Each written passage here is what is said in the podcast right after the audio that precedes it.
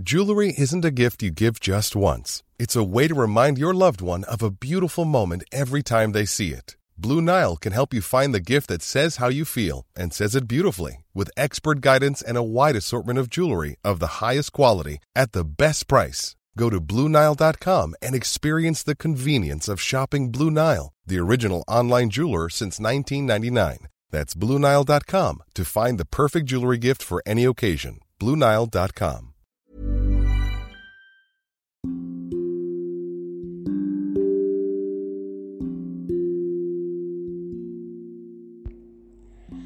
Pada zaman dahulu, ratusan tahun yang lalu, Raja Surakarta mempunyai empat orang anak.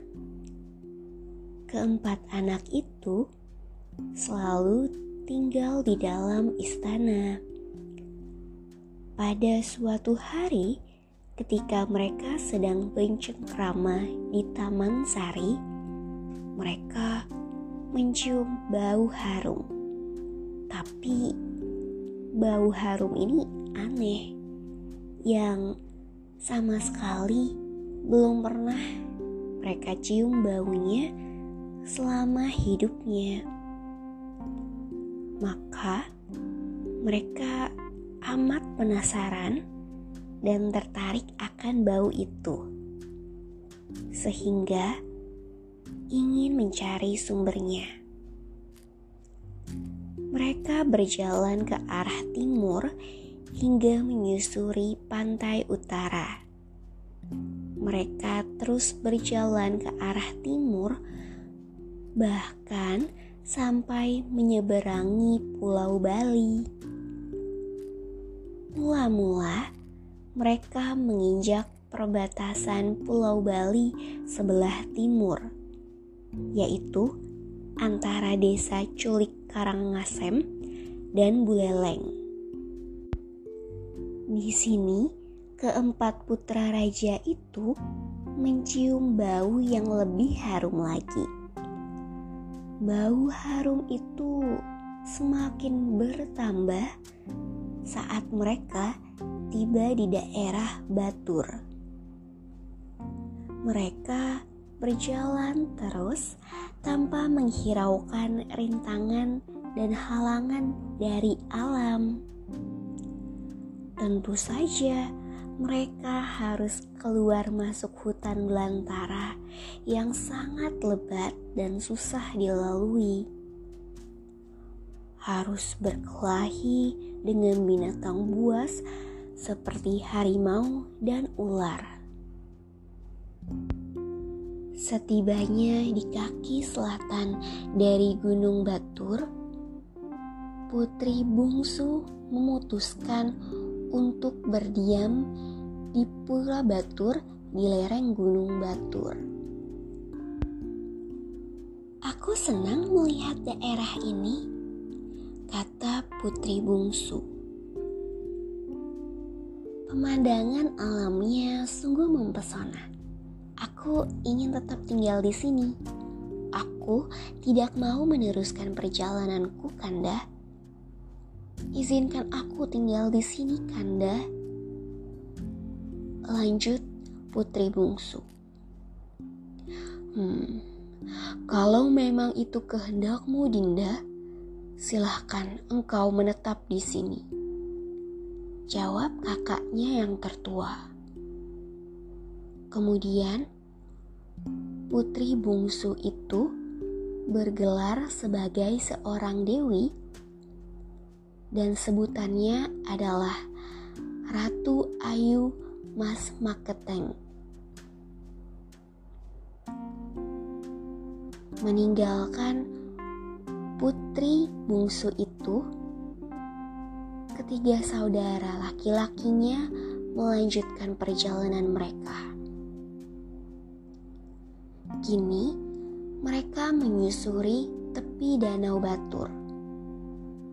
Ketika mereka tiba di suatu tempat yang datar di sebelah barat daya danau, mereka mendengar suara kicauan seekor burung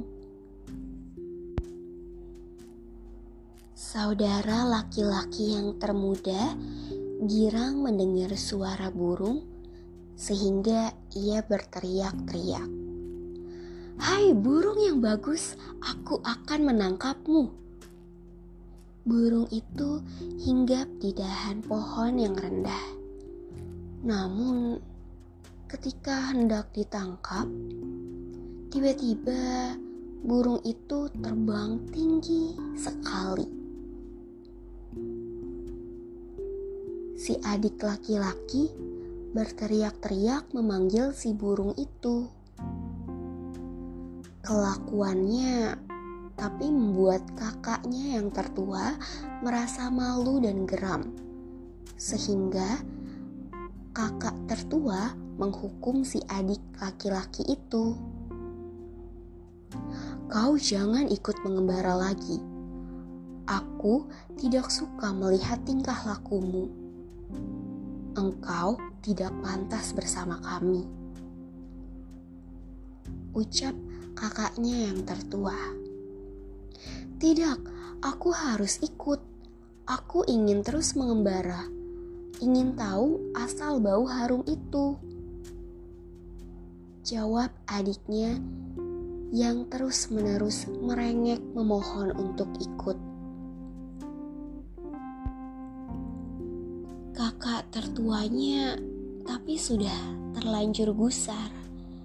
Kemudian ia dengan emosi menendang adiknya hingga terjatuh bersila dan berubah menjadi patung.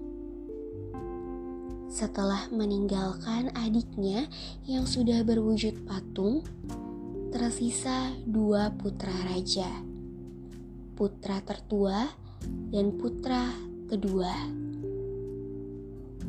Mereka meneruskan pengembaraan mereka menyusuri tepi Danau Batur sebelah timur.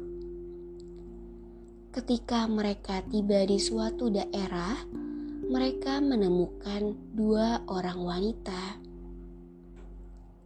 Seorang di antaranya sedang mencari kutu di kepala yang satunya. Putra kedua merasa senang dengan kedua perempuan itu, sebab sudah lama mereka ini tidak bertemu dengan manusia.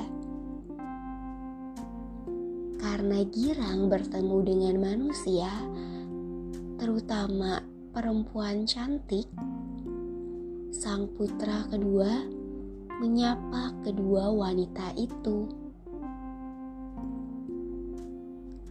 Lagi-lagi, perbuatan adiknya ini menimbulkan rasa tidak suka kakak tertuanya itu. Engkau jangan ikut lagi. Perbuatanmu mengecewakan aku dan tidak pantas. Ucap kakak tertuanya itu. Tapi aku ingin ikut terus, Kakanda. Aku tidak mau ditinggal sendirian di sini. Tidak, tidak, tidak mau. Rengek adiknya itu. Namun, sang adik yang terus merengek untuk tetap ikut malah membuat kakaknya semakin marah dan ditendanglah adiknya. Tendangan yang keras itu membuat adiknya terjatuh tertelungkup.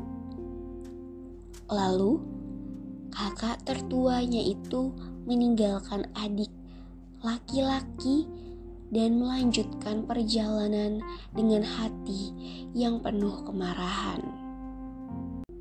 Setelah putra tertua meninggalkan seluruh adik-adiknya, baik yang laki-laki dan perempuan, di desa-desa yang pernah dilaluinya itu, sang putra sulung melanjutkan perjalanan ke arah utara, menyusuri pinggir timur Danau Batur yang amat curam. Akhirnya, tibalah ia di suatu dataran lagi saat itu ia merasa kelelahan karena barusan menuruni tebing yang curam. Ia pun bermaksud ingin beristirahat dan berteduh di bawah pohon yang rindang. Namun, niat beristirahat itu dia urungkan, sebab bau harum aneh yang mengusik jiwanya di tanah Jawa kini semakin kuat semerbaknya. Merasa penasaran, cepat-cepat ia berdiri dan melangkah mendekati sebuah pohon besar yang sangat menarik perhatiannya. Di sanalah ia menemukan seorang gadis cantik yang sangat mempesona dan menggugah hatinya. Gadis itu sedang bersimpuh seorang diri di bawah pohon taru menyan. Bau harum semakin kuat dan seakan-akan bergulung-gulung di tempat itu. Taulah sang putra sulung bahwa pohon itulah yang menjadi sumber bau harum yang dicarinya selama ini. Pun putra sulung itu terpana melihat gadis cantik yang bagaikan bidadari. Ia mengira gadis itu adalah seorang dewi. Khawatir dewi itu segera terbang ke langit, maka cepat-cepat dihampirinya gadis itu. Bahkan langsung dipeluknya erat-erat yang tentu saja si gadis itu merasa sangat malu dipermalukan demikian. Namun, karena pada dasarnya gadis itu juga suka pada putra sulung pada pandangan pertama, maka ia diam saja dan memaafkan perbuatan pemuda asing itu. Wahai Dewi yang cantik jelita, siapakah namamu? Engkau ini manusia ataukah bidadari? Tanya putra sulung. Oh Tuhan, aku ini adalah manusia biasa jika Tuhan memang menyukai aku, lamarlah aku. Aku masih mempunyai kakak sebagai wakil dari orang tuaku. Jawab gadis cantik itu. Sehingga sang putra tertua itu menghadap kakak sang gadis cantik jelita untuk melamar. Aku terima lamaranmu. Boleh, adikku engkau jadikan istri asal penuhilah syarat-syaratku. Ucap kakak sang gadis. Katakanlah padaku syarat-syarat apa saja yang harus kupenuhi. Jawab sang kakak tertua putra sulung itu. Engkau harus bersedia dijadikan pimpinan desa Truyan. Kata kakak sang gadis. Saya bersedia. Jawab sang putra sulung. Oleh karena putra sulung bersedia menerima tanggung jawab sebagai pemimpin desa, maka lamarannya pun diterima. Pesta perkawinan dilaksanakan dengan meriah dan putra sulung hidup bahagia dengan istrinya. Ia memenuhi janjinya. Segala keterampilan dan pengetahuan tentang bercocok tanam yang didapatkannya di tanah Jawa diajarkannya kepada penduduk setempat. Sehingga tanah pertanian baik sawah maupun ladang di daerah itu menjadi subur. Dan oleh karena itu, sang putra sulung dari Raja Surakarta di Jawa dikenal sebagai pemimpin desa Truyan yang membawa kelimpahan pada desa Truyan dan istrinya sang gadis cantik dikenal sebagai Putri Ayu dari desa Truyan.